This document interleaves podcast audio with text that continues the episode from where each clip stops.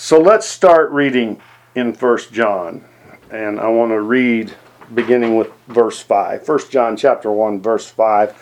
And tonight I'll read from the New King James Version because that's what I happen to have here. This is the message which we have heard from him and declare to you that God is light and in him is no darkness at all. So when, when you're talking about God, you're talking about absolute light. Absolute light means no darkness mixed in with it whatsoever. And if we say that we have fellowship with Him, but yet we walk in darkness, we lie and do not practice the truth.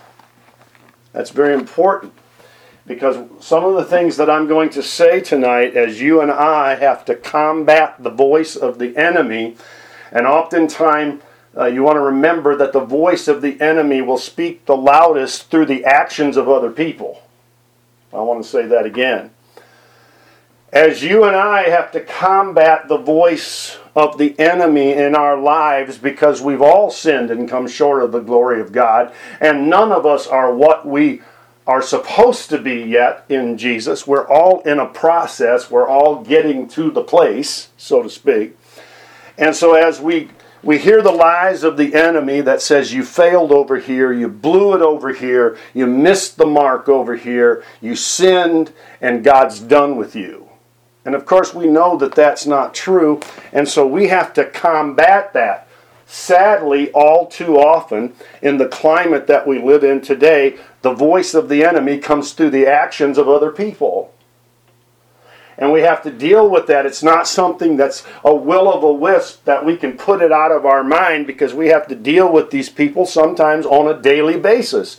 And there's their voice of accusation, there's their voice of bitterness. There's their voice of frustration, and we're faced with it, and what are we going to do?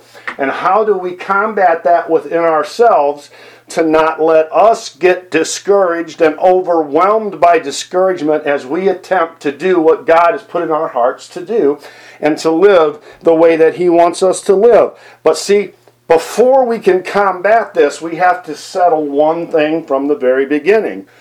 Do we intend to put sin away from us, or are we trying to walk in sin and still get by with it and be used of God?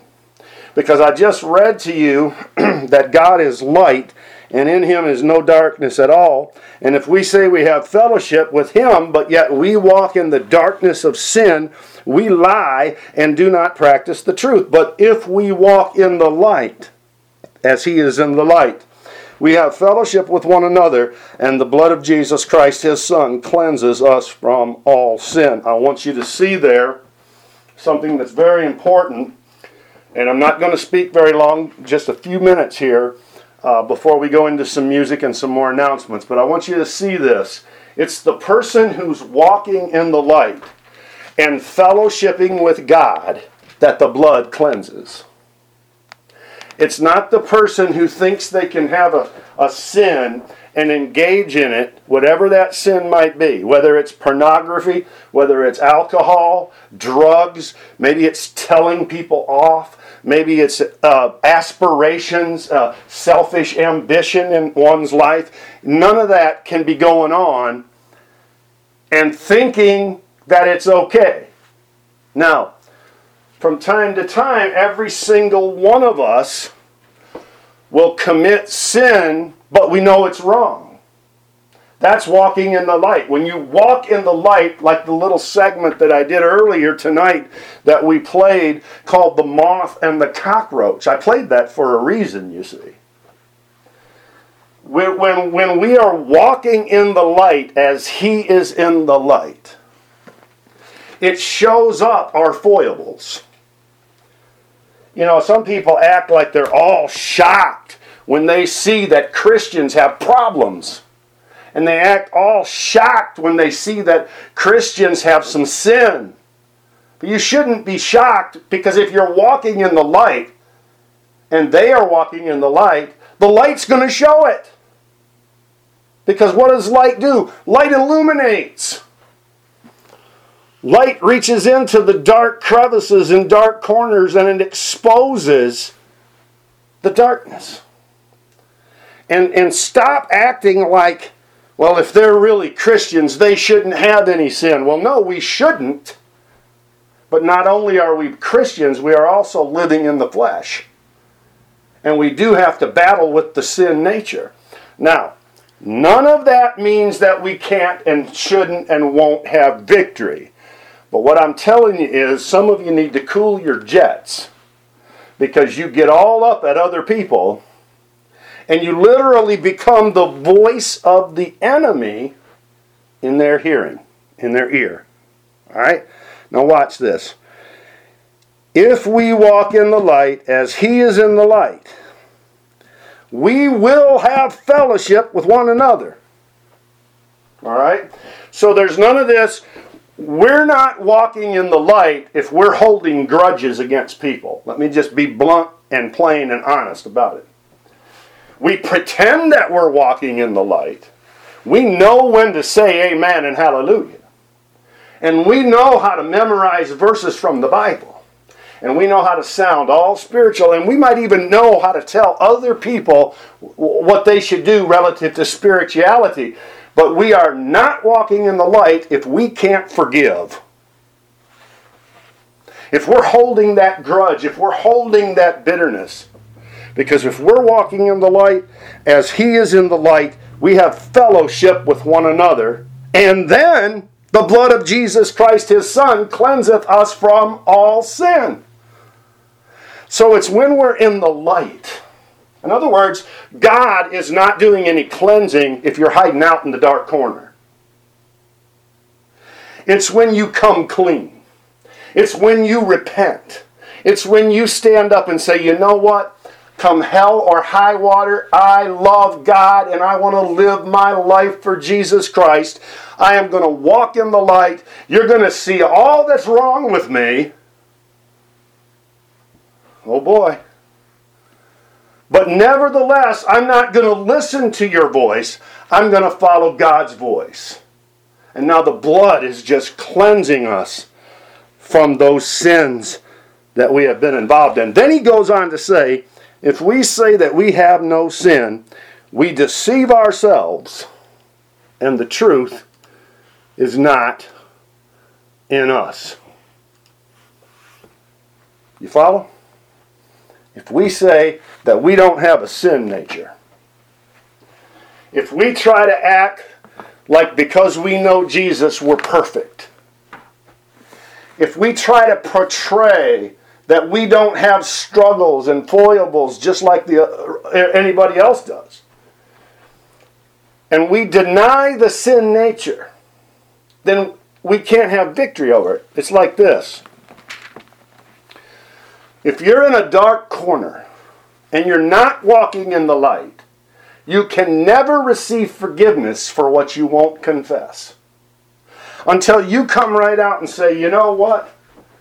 I've got a problem with, and then you just name it. Now, you don't have to go broadcast it to the whole world, but you have to tell it to God, and you have to be honest with yourself.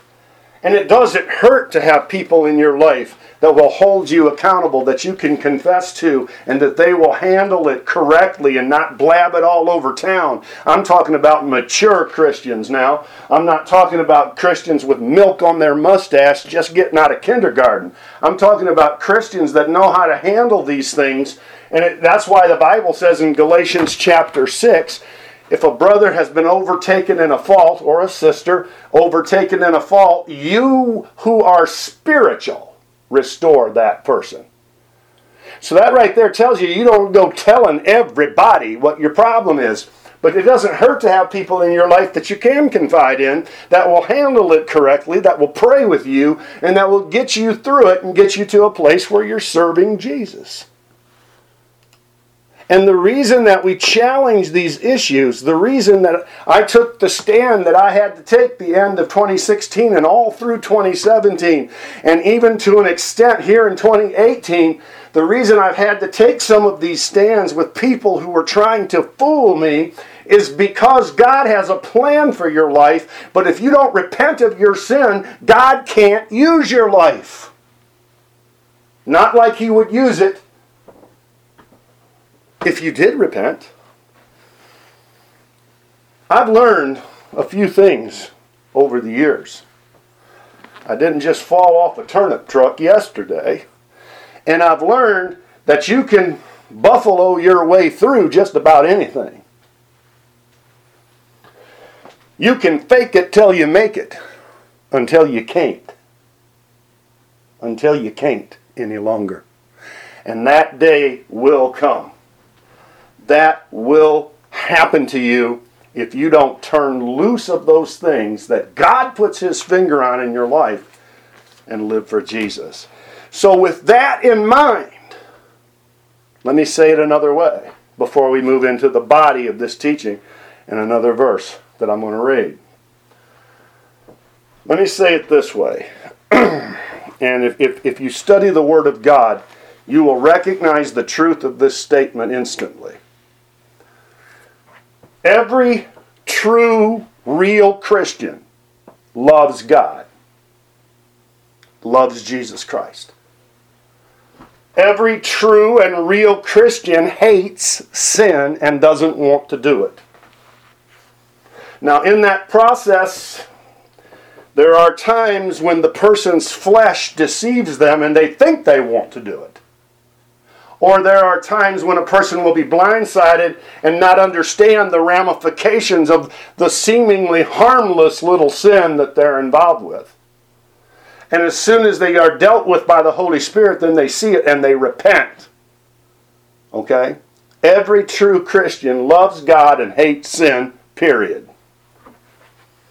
And if you've got people that say they love God and profess their love for God, just like I was telling you about how so many profess their love for this ministry, but then their actions betray the truth. And if they're engaged in sin and trying to cover it up, or acting as if it's no big deal and making a joke about it and laughing about it, and all of these things, then there's something wrong with their spiritual walk.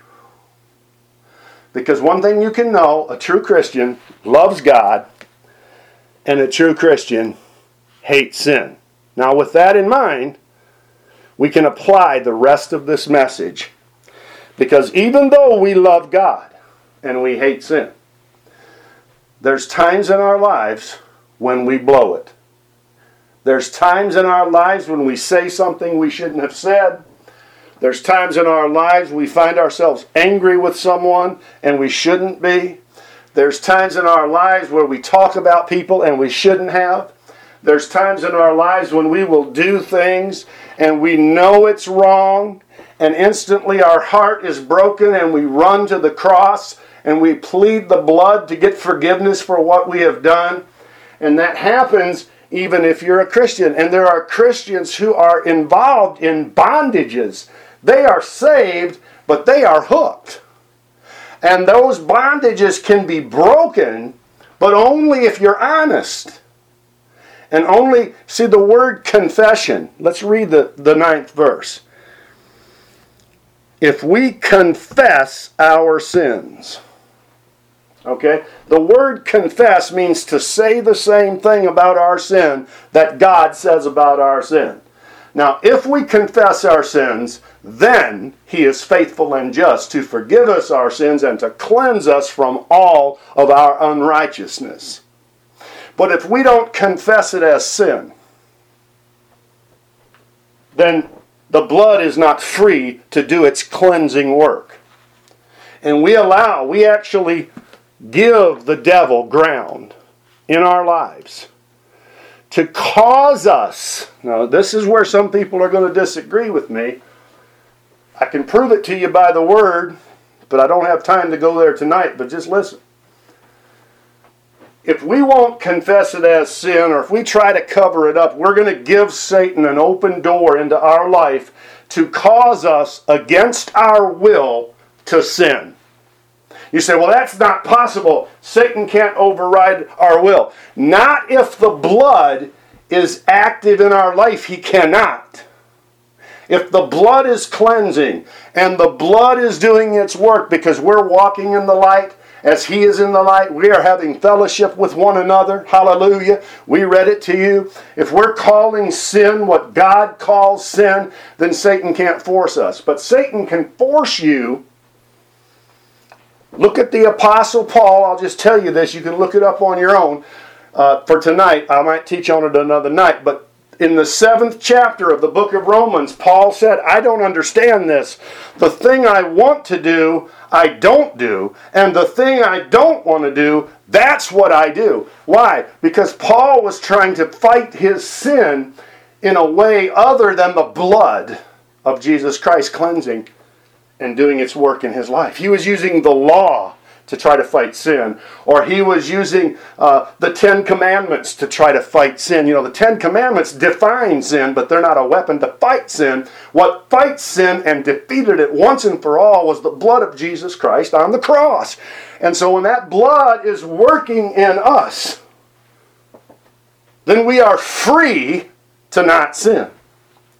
But if the blood's not working on our behalf, Satan can force us to do a whole lot of stuff that we wouldn't otherwise do.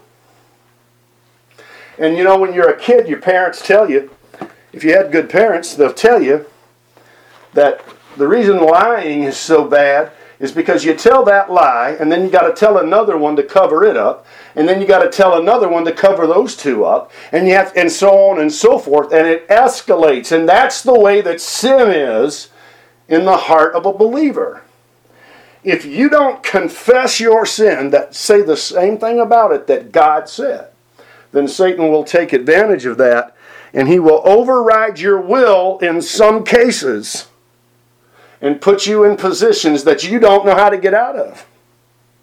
And you won't get out of them short of, a, of an intervention by Almighty God.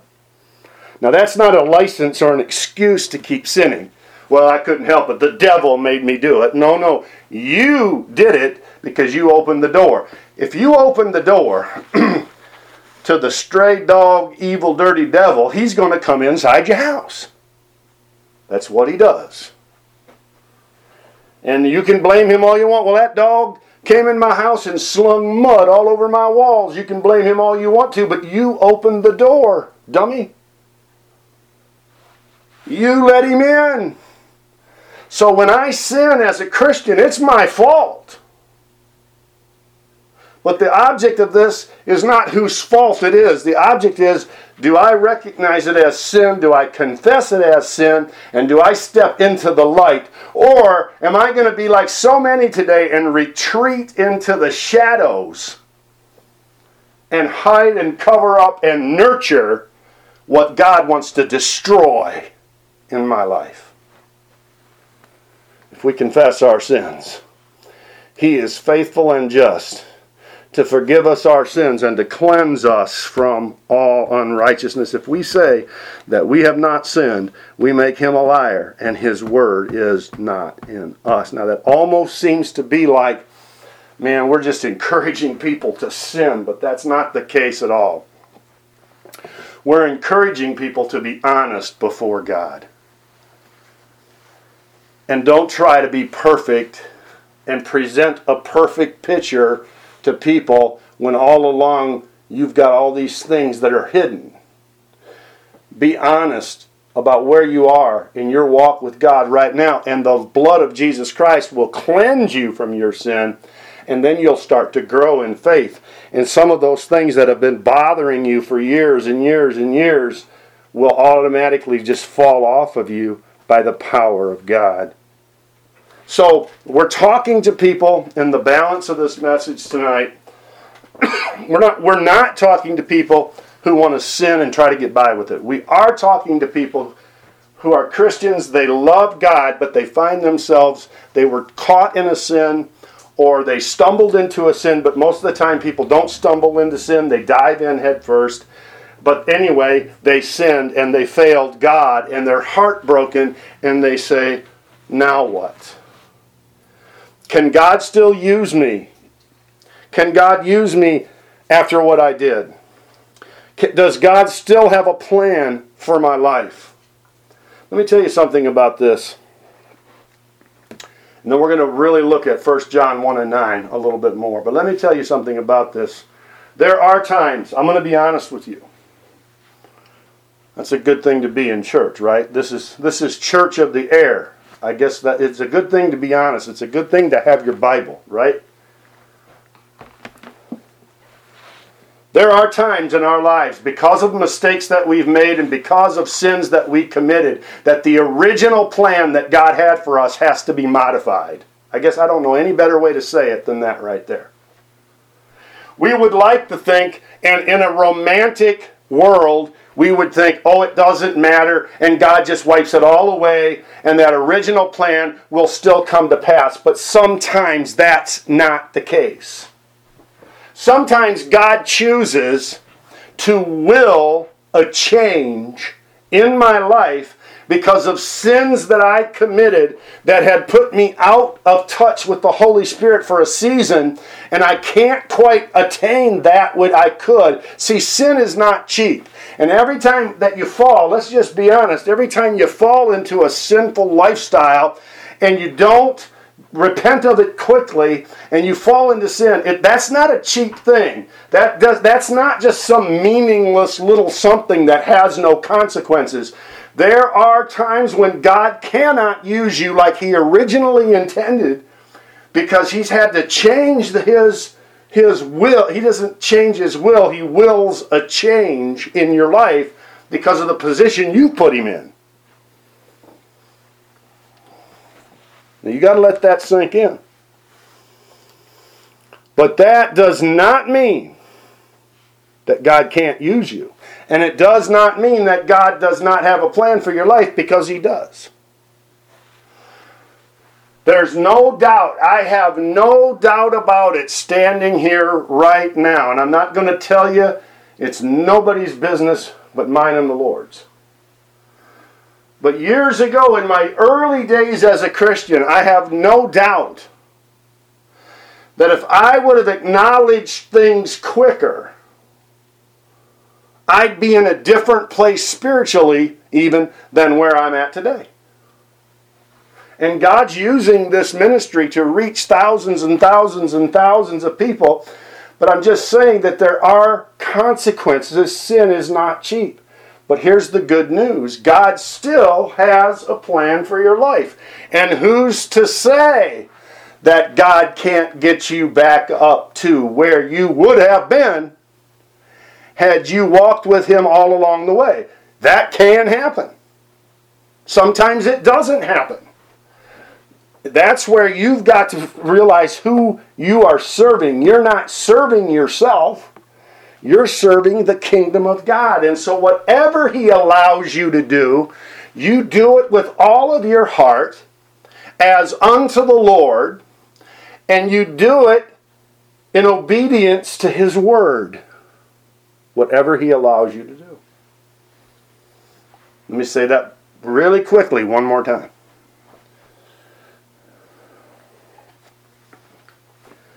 There are some cases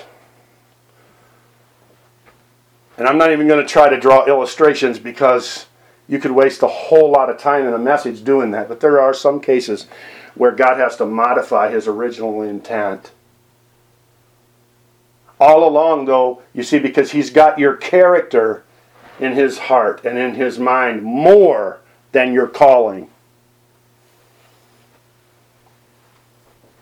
He'll use you all he can, provided that whatever he gives you to do, you do it with all of your heart, with all of your might, and with all of your strength as unto the Lord. And who's to say that he can't get you to where he originally intended you to be? Because he can do it, buddy. He can do it. So, can God use me? I'm a Christian. I have failed the Lord. I have gotten out of God's will. I have sinned and I'm imperfect. Can God still use me? I'll go back to 1 John 1 and 9. If we confess our sins, He is faithful and just to forgive us our sins. Now let's look at that.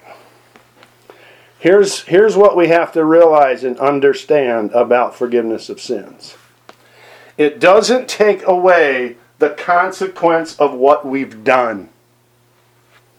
Very seldom. Sometimes perhaps it does, but very seldom. The consequence is there. It's it's done. It's there. But what God does is he washes it away to where he doesn't bring it up to you and you don't have to keep bringing it up to him. And when he looks at you, he looks at you as if you'd never sinned.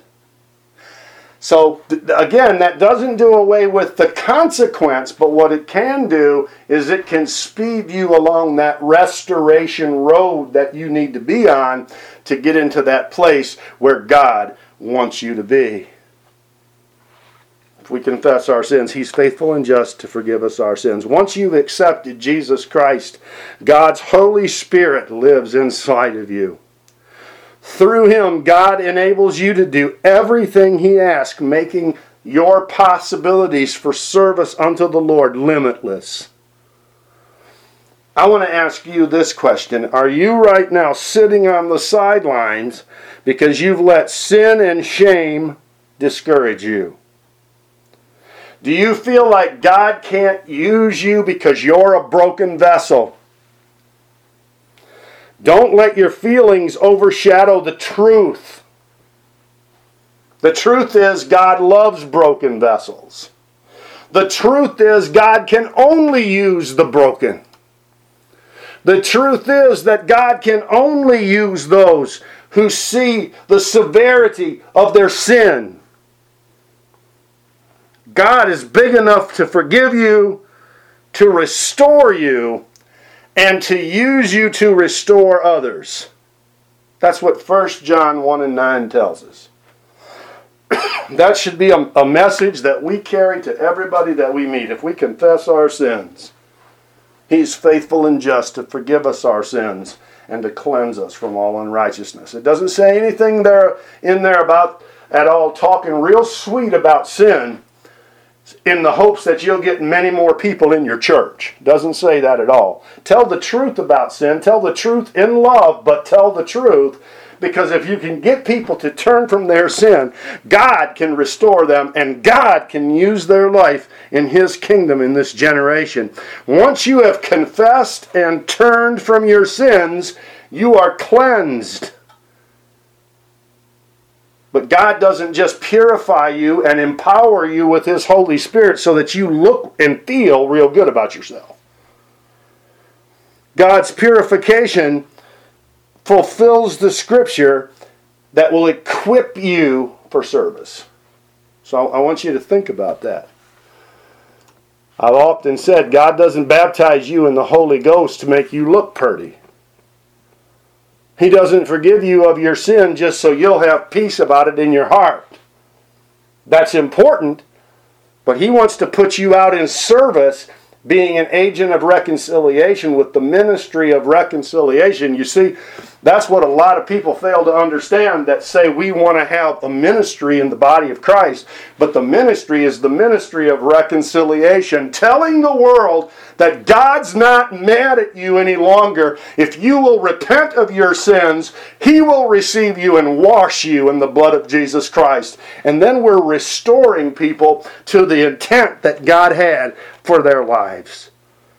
the question isn't, do I have the power? I want you to let that sink in. The question is not, do I have the power? The question is, what am I going to do with that power? How will I use that power? Once you're asking the right question, consider uh, some things before you answer it or while you're answering it. The conviction of inadequacy. That's more than merely feeling like God can't use you if you walk in the flesh. It's not simply knowing that God alone is sovereign. It's knowing and acknowledging that without the Holy Spirit, you are incapable, unwilling, and too weak to do what God asks you to do. There's a doctrine in the church today called the total depravity of man. And I, I believe in that doctrine, by the way. That's the only one of the tulip points that I agree with, is the first one the total depravity of man. It basically means that man is so fallen that he cannot reach out to God on his own. Doesn't mean that man is as bad as he could be. See, when we use the terminology totally depraved, you think of an Adolf Hitler, you think of a Charles Manson, you think of a Attila the Hun or Genghis Khan, but it, uh, total depravity doesn't mean that I'm as bad as I could be.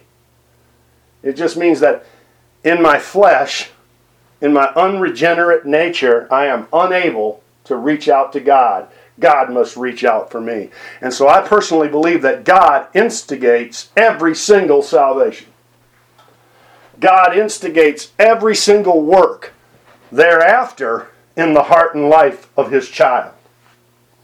God does the instigating and we respond.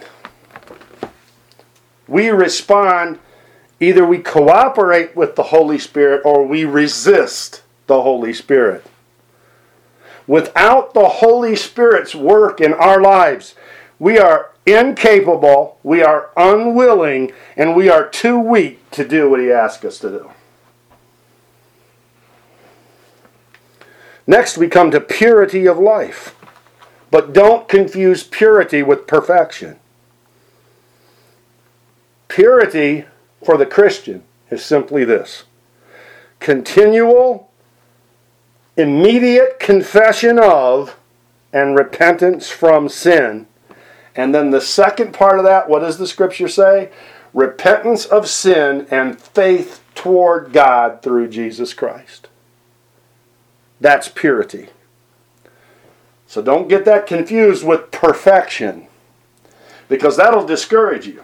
It really will. If you think, well, I've got to be perfect before God can use me, no, I have to be pure. And what, how do I, what is purity? When, I, when the Holy Spirit points out something in my life that I'm doing that displeases the Lord, I, I confess it and I repent of it. And God washes it away. Praise God. Next, we come to prayer. When you willingly and genuinely acknowledge your inadequacy, you will consistently reach up to God through prayer. This is why God wants a humble people. This is why God is not like Santa Claus. This is why God just doesn't give us everything we want when we confess it 32 times. He doesn't do that. He won't do that. He never has done that because He wants us to continually reach up to Him in prayer. He doesn't want us to be sufficient in ourselves. And so sometimes He lets us fall short. Have you ever asked yourself a question? Well, I'm a Christian now, and I was thinking about doing that sin. Why didn't God stop me? Because He's not going to stop you. Because the problem isn't necessarily the thing you did, the problem is the heart you have. And that heart is a heart that's saying, I've got this. I'm good. I'm okay. So if I if I wanted to do this thing, then why didn't God just stop me? It doesn't work that way. God wants He let you fall on your face so you could see how bad your heart is. That happens. Well, I don't want to hear preaching like that. I want to hear that feel good preaching. Yeah, I know.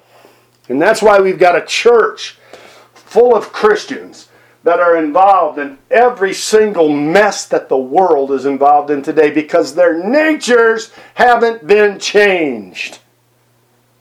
Because if you don't confess and repent of sin, you are not born again. Now you better you better listen to me. Prayer.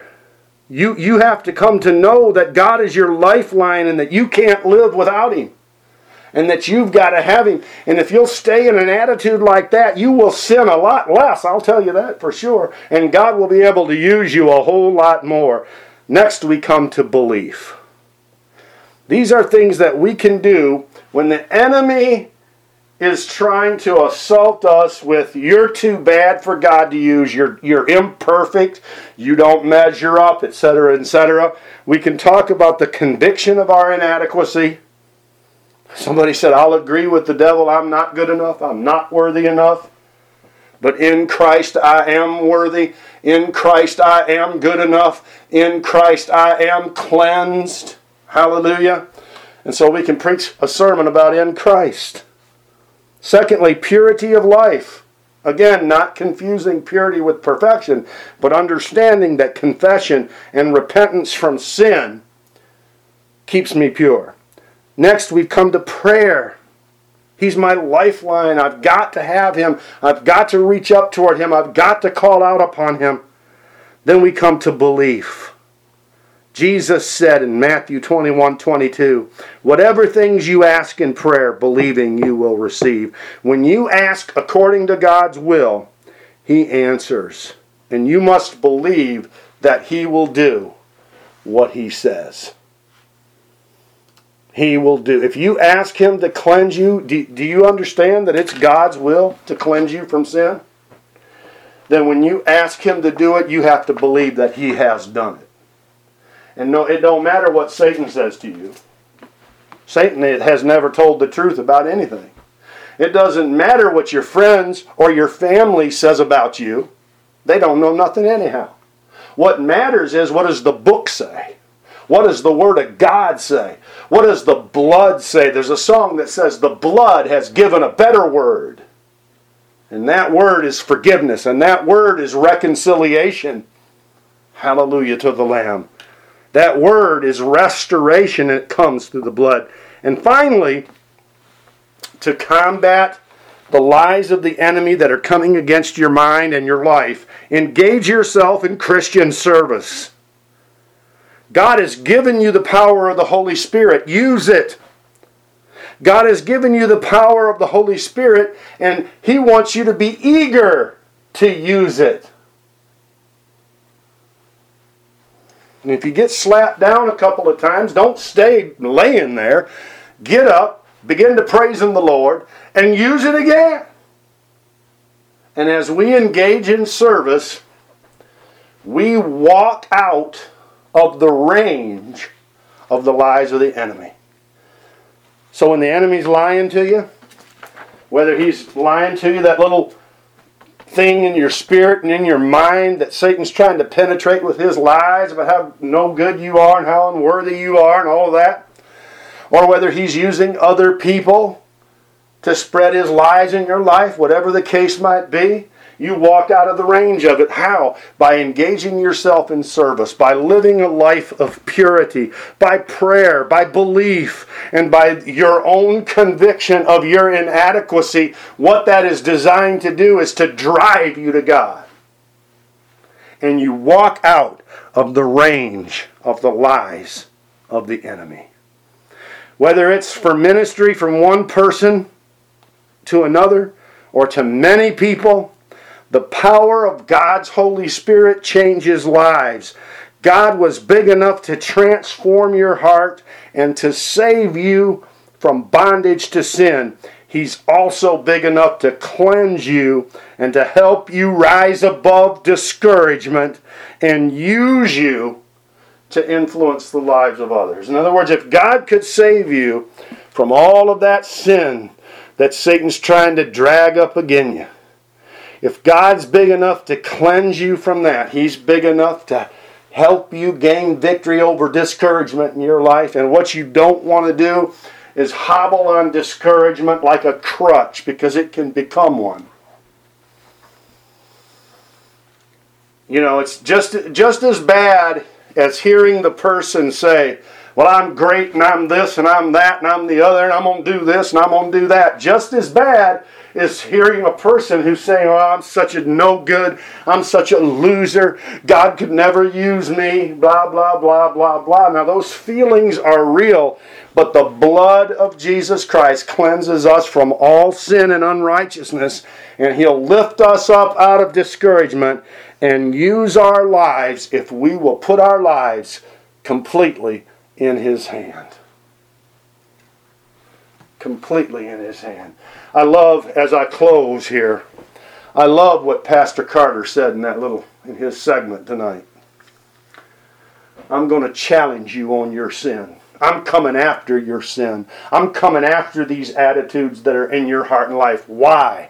Because I want to be mean? No, because God has a great plan for your life and He wants to use you as a light in this darkened world, and He can only do that when we leave that sin laying at the foot of the cross and we walk out cleansed and washed and whole and pure by the blood of Jesus Christ. So I encourage you today, as we go on into the rest of this program, I encourage you today to lay that sin down at Jesus' feet and let God cleanse your life. This could be the start of a brand new adventure of life for you as you're finally free from the negative talk and influences of the devil and of other people and of friends and of relatives and all of these things that have said all this kind of crazy stuff to you because of the sin you committed in your life. But you can walk out free. Their words might still be there, but they're going to fall down to the ground as you walk in the cleansing of the blood of Jesus Christ tonight. So lay that sin at Jesus' feet. He'll save you and He'll cleanse you and He'll restore you to a great plan for your life. And that plan, I say great plan, uh, you, you might not do these mammoth, gargantuan things that all the world can see. But God will help you to raise those children. God will help you to work that job. God will help you to minister to that neighbor. God will help you to pastor that church. God will help you to do that ministry and do that evangelism, whatever the case might be. Whatever you're involved in today as a life purpose, you need the anointing of the Holy Spirit to get it done. It doesn't matter if it's the President of the United States or if it's the pastor of a 12 person church out in the middle of the stick somewhere. You need the same anointing of the Holy Ghost, and it only comes through the blood and through the Word and through the church and through walking in purity before God. He wants to cleanse your heart today. Lay it down, friend. Lay your sin down. Lay your shame down. Lay your discouragement down. And walk out a new person in Jesus Christ.